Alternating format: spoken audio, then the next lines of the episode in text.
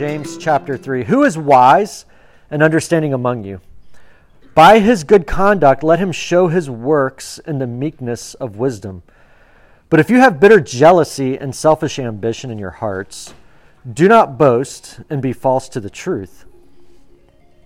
This is not the wisdom that comes down from above, but is earthly, unspiritual, demonic. For where jealousy and selfish ambition exist, there will be disorder in every vile practice.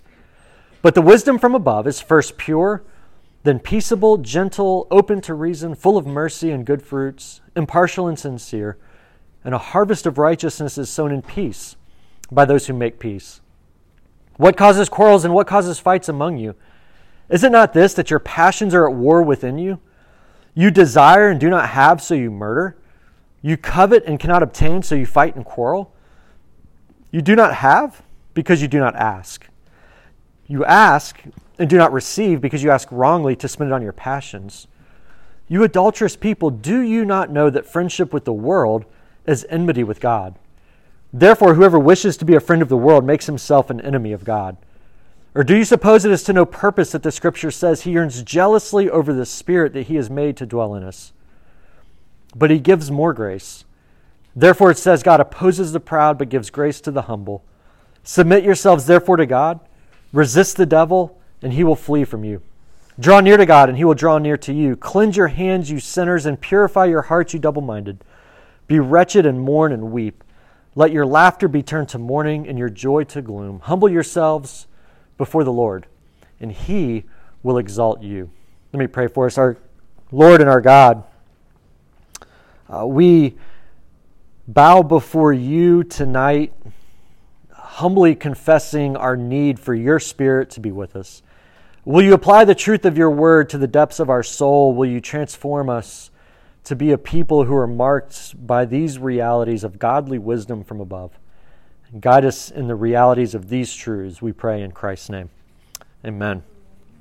Uh, 1600 years ago, uh, St. Augustine wrote a book that has become one of the most influential books in Western civilization. It's a book that was called The City of God. You see, in Augustine's day, the city of Rome had been attacked. The city of Rome that stood as the, the pinnacle of human achievement and human hope, Rome had fallen to the attacks of barbarians, and it was believed, it was believed by some in that world that the fall of Rome was a result of the Christians' influence in the city of Rome and in the Roman Empire. And Augustine, to challenge that belief, wrote the book called The City of God. And what he was doing is arguing that it wasn't actually Christianity that led to the downfall of Rome, it was actually Rome's own immorality that had caused spiritual decay from within, and that the city of Rome, the empire of Rome, was fracturing because of where they really truly, what they truly believed and where their hopes really lied. And he laid out this reality of two worlds the city of man and the city of God. The city of man being a, the, the, the expression of life of those who are unbelievers, of those who don't believe in God's word, and those who live according to the ways of this world. He said that's the city of man, and it's ultimately destined to destruction and to being destroyed. But the city of God, he argued, operates with different principles, with different wisdom. And that's where our true hopes lie, because there lies the eternal realities of life that God has created. That idea is not new that Augustine created. In fact, you could say that he's really, in some ways, teaching us what James chapter 3 and 4 are telling us in God's Word. What I just said, what I just read a moment ago, that James is presenting us in this passage with two ways to live. Two ways to live, one according to the ways of the world, and one according to the wisdom that comes from God. And the path that he calls us to live is one of humility. So let's dive in on, on these passages and, and consider these two different ways to live and what it looks like to live with humility marked by the wisdom that comes from God Himself. Look at verse 14, how this passage begins. He says, But if you have bitter jealousy and selfish ambition in your hearts, do not boast and be false to the truth. That, he says, verse 15, is not the wisdom that comes down from above. In other words, he's talking about this, this is worldly wisdom. And what does worldly wisdom look like? He says worldly wisdom, worldly thinking, and worldly living, it looks like selfish ambition and bitter jealousy. Actually, the word for bitter jealousy, he calls it, it's actually translated bitter zeal, is actually the word. It's like this, this zealous attitude towards life that's marked by a bitterness of seeking to get ahead no matter what the cost.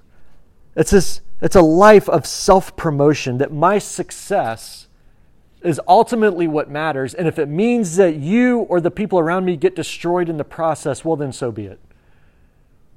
What ultimately matters is I'm looking out for myself or I'm looking out for number one. Maybe you've had that person in your study group. Maybe you've had that person in a, in a, as a partner on a, on a project who's willing at whatever cost to get whatever it is that they need, looking out only for their own ways. Or selfish ambition, he says. It's not just bitter jealousy, but also selfish ambition. And it's kind of helpful to stop for a moment and think about ambition itself isn't a bad thing. Sometimes ambition gets a bad rap and we're really not sure what to do with that. And he's not arguing, the Bible's not arguing that to be an ambitious person is a bad thing. You could argue that ambition in its proper place is actually, is actually good. Think about in the business world for somebody, if you're ambitious and you're seeking to, to create a company or a product or a service, and you're ambitious and seeking to do this in a way that's going to be of service to others and helpful for other people, that ambition is good because behind it is not just profit, but also the care for those around you. Providing them with a good or a service that's going to be to their benefit, we all mutually benefit in this scenario. Or if you're an athlete, and you're ambitious to be a great athlete, to be on the team. My kids are playing football right now, so I'm kind of in football mode and, and, and football uh, lingo and everything else. My son just got moved to wide receiver, so we're talking about what that means. You can't be a great wide, wide receiver without a quarterback throwing you a pass. You can't be a great wide receiver without a running back playing his position well. And so, as part of the team, if your ambitions, your success also hinges on other success as well. See, ambition is not necessarily a bad thing. But selfish ambition, where I'm looking out for myself and I don't care what happens to those around me, so long as I get seen, so long as I get promoted, so long as I'm the one that's the star and everyone sees what I've accomplished, that, James says, that's not the wisdom that comes from above. In fact, he goes on to say in verse 15, if you notice how the way that verse ends, he says, that wisdom, quote unquote, wisdom, is earthly, unspiritual, and demonic. That, I don't know about you, but like the first time you read that, that's pretty striking. There's a descending order to those words earthly, unspiritual, demonic. We kind of kind of get the idea like I can see where that's not really godly. I can see where that's not really, you know, it's kind of more defined by the, the world in which we live, but demonic? You know, it's funny, most of us, when we think of the word demonic, probably picture some horror movie that you've seen, or maybe you wish you didn't see, of like somebody who's been demon possessed, and it's terrifying to see what happens to them, and they're con- all these different contortions and machinations, and, and, it's, and it's meant to just make us recoil in horror. But I think the devil is far more subtle than that in the world in which we live the wisdom of this world that's defined as demonic really just looks like someone who's got selfish ambition and bitterly jealous. He goes on to tell us in verse 16 that that leads, again, verse 16, jealousy and selfish ambition leads to disorder and every vile practice. Verse 1 of chapter 4, looking at what causes quarrels and fights among you, it's this verse 2 you desire and do not have, so you murder, you covet and do not obtain, so you fight and quarrel. Several years ago, I remember watching this movie called A Simple Plan. It's an old movie, but most of you probably not seen it. Uh, it's a movie that's called A Simple Plan, and the story is these three men are hiking through the woods. These three men are friends, and the, as they're hiking through the woods, they stumble upon an airplane that has just crashed. They could hear it go down, and they stumble upon this airplane, and they discover the pilot in the front seat did not survive. He has no identification, there's no paperwork. It's almost as if this flight is intended to be anonymous. And in the back of the plane are duffel bags stuffed with millions of dollars in cash. And in that moment, as they talk to each other, they hatch an idea. Let's keep quiet. Let's keep the money. If this is never reported, we'll keep the money, we'll go our separate ways, and no one will ever know what happened. It's a simple plan. It's the name of the movie. And what unfolds through the rest of that movie was anything but simple. Suspicion, selfish ambition, bitter jealousy took over the relationships to where by the end of the movie, what defined their relationships was not just suspicion, but deceit, murder, destruction, and their lives were absolutely ruined.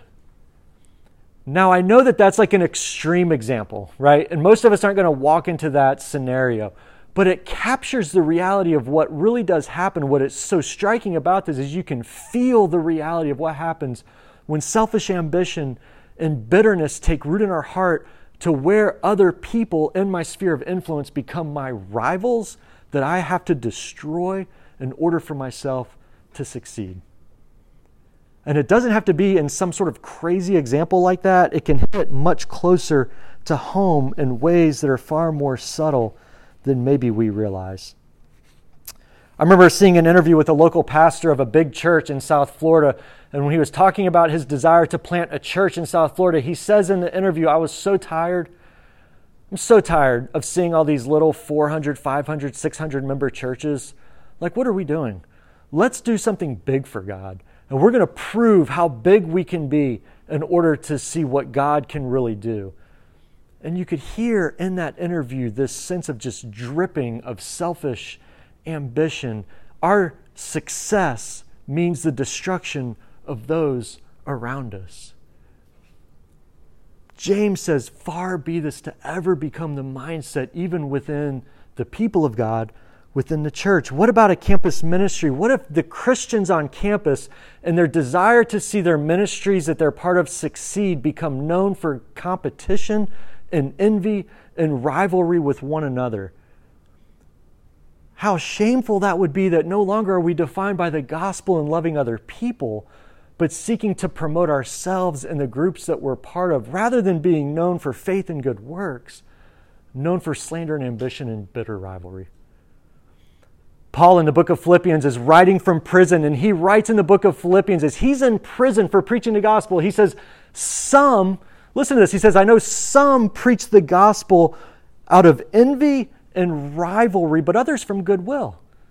So some are envious and rivalry, some are preaching out of goodwill. He says, The former, the latter I know, do it out of love, knowing that I'm put here for the defense of the gospel. There's some that are preaching the gospel out of goodwill, wanting to make Christ known. But he says the others preach Christ out of selfish ambition, not sincerely, thinking to afflict me in my imprisonment. And so, what's his conclusion? Let's go take him down. No, no, no, no. You know how he concludes in that? So what? So that in every way that Christ is made known, whether in pretense or in truth, I rejoice. Paul, in that, in that book, knowing that there's some who are out seeking to make his life more miserable, he says, Well, even if it's out of envy and rivalry, Christ is being proclaimed, and in that I rejoice. His heart isn't marked by this sense of rivalry and bitter ambition that's marked by worldly ways, but it's really marked in the second point that I want you to see in this is that his heart is marked with godly wisdom that comes from above. Notice what James says about this idea of living with godly wisdom. If the first warning for us is to, is to avoid worldly wisdom, he calls us then to live like those who are marked by wisdom from God. Verse 13 Who is wise and understanding among you? By his good conduct, let him show his works in the meekness of wisdom. That, that's an interesting word. Uh, meek is not a word that we use that often anymore, and it's usually not a word that you would want somebody to like, man, I've met him, he's so meek. Like, whew, really? It sounds like an insult, right? But the word meek actually shouldn't be seen as an insult because I think the way the way that I would kind of translate it is it really sort of means someone whose strength and wisdom and knowledge has been harnessed and under control for good purposes that serve a good end. In fact, it's a word that was used for like uh, in an agricultural setting for like a horse or an oxen that was said to be meek was one that you could count on to go and do the job that you needed it to do. It's not that this horse or this ox has lost its strength or has somehow become weak, but we've actually been able to train it and harness it so that it can do the job that we need it to do. Have you ever seen my this weekend I was watching with my boys, it was raining, so we're like watching TV and trying to find something on. And we're watching bull riding was on. Pretty amazing. I don't know if you ever watched bull riding.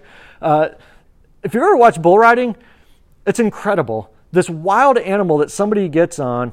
They're wearing a face mask, and usually the guy's missing some teeth, and he's got a helmet and a chest protector, and he gets on this bull that is going absolutely insane, out of control, and he's trying to ride this thing for eight seconds. And as soon as he's bucked off of it, do you know what everybody does? They scatter. They get as far away from that animal as they possibly can because it's a bull that is absolutely out of control. In other words, it's not a bull that would be defined as meek. It's not under control. It's wild. There's snot flying and there's spit flying out of this thing, and you don't want to get anywhere near it. And that, I think, is like the picture of a person who's marked by bitter jealousy and selfish ambition. They're just destroying people everywhere they go. But one who's been marked by the meekness and wisdom of God, well, that's one who's under control and who's serving the purposes of God to the glory of God and serving those around him. You can see it actually in verse 17 when he says, The wisdom from above is first pure, then peaceable, gentle, open to reason, full of mercy and good fruits, impartial and sincere. A harvest of righteousness is sown in peace by those who make peace.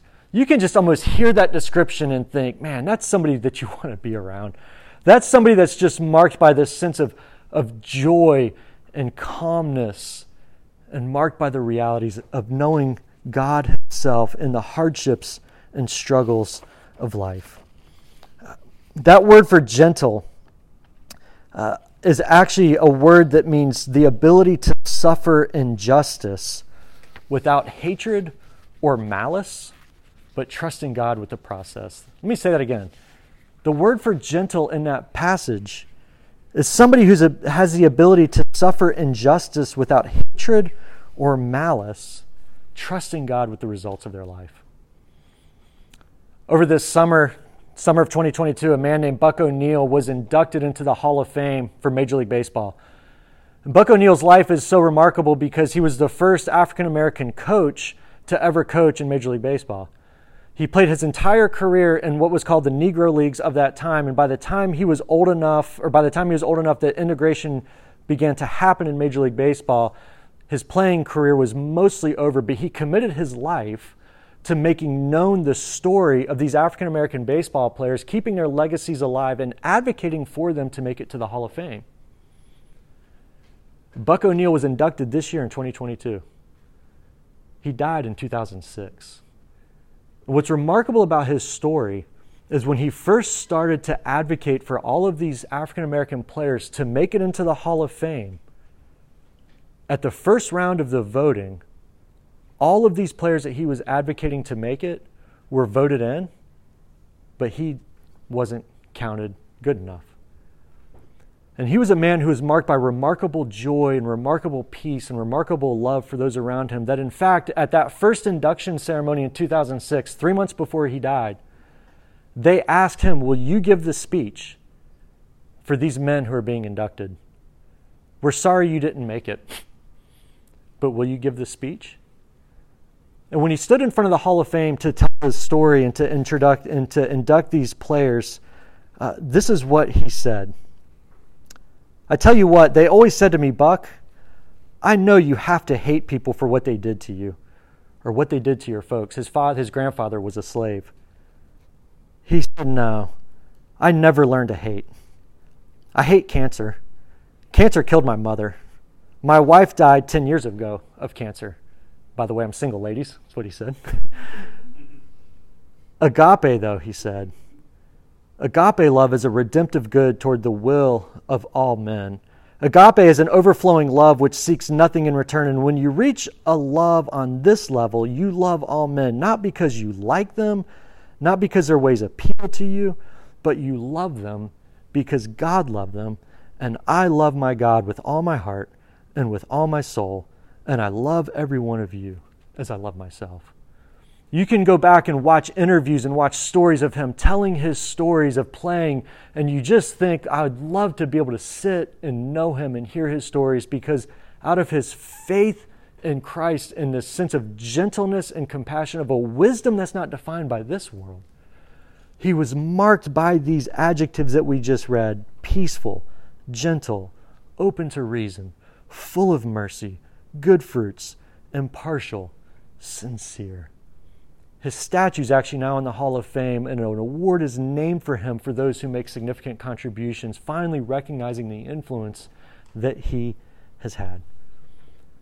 So, how do we get from this place of selfish ambition and bitter rivalry to a place marked by this godly wisdom that we read about, marked by this type of relationship towards those around us? Notice what he says finally, third point for you to see is that God calls us to a path of humility. God calls us to the path of humility. In chapter 4, verse 6, he says that he gives us more grace. Therefore, it says God opposes the proud, but gives grace to the humble. And he goes on in verse 10 to say, then, well, then humble yourselves before the Lord, and he will exalt you. Humility is an interesting trait. It's one of those things that we have to be careful of because as soon as you think you've become humble, you've probably become pride, proudful. Like look at look at how humble I am.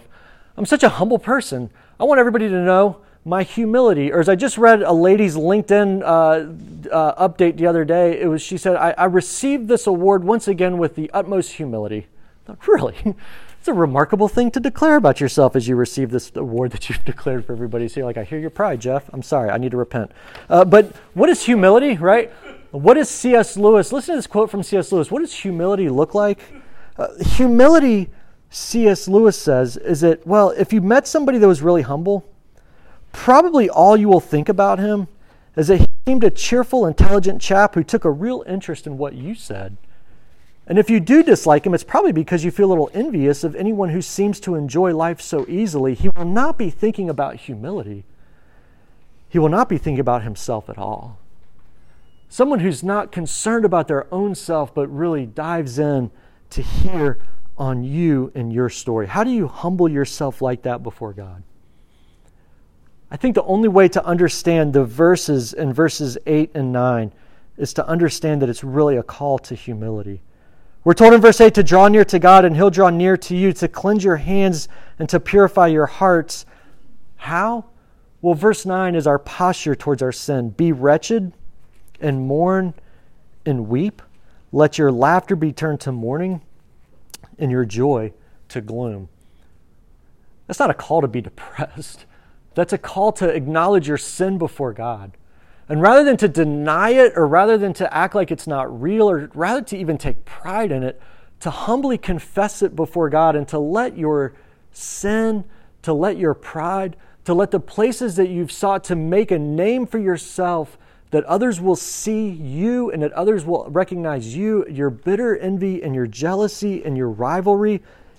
He says those are the areas in which we should be wretched and mourn and weep and to confess those sins to God Himself. And knowing that in doing so, as you draw near to God, He will draw near to you. You see, at the cross, we see that Jesus is one who took we're told in Philippians, his deity, and he didn't seek that to be something that he could grasp or hang on to, but he emptied himself, he humbled himself, he made himself nothing, becoming obedient to the point of death, even death on a cross, so that you and I might live. But the great promise from that reality is that God Himself sees and meets us in that place. And He promises us in verse 10 that if we humble ourselves before the Lord, He will exalt you. You see, James is calling us to see that there's really only two ways to live uh, the city of man, which leaves a trail of relational destruction and harm, and the city of God, the world, the wisdom of God Himself that produces peace, mercy, joy, and humility before God and others. And my real hope for us as we follow Christ, as those part of RUF, as Christians on campus, as those who are making the light of the gospel known, that that becomes the defining reality for all of us and all of those relationships that we're in. Let me pray for us. Our Lord and our God, we do come before you and confess that so often we are motivated out of envy, out of rivalry, out of wanting to be seen and wanting to be the focus of attention. Will you break us and cause us to mourn of our, of our sin, to mourn of those places, and to trust the process that you're at work in redeeming us and drawing us closer to you? May we be a people that are marked on campus uh, by this sense of humility, of true love for you and true love for others, where the peace of Christ and the gentleness and the reasonableness of the gospel marks our friendships and relationships with those around us. We pray in Christ's name. Amen.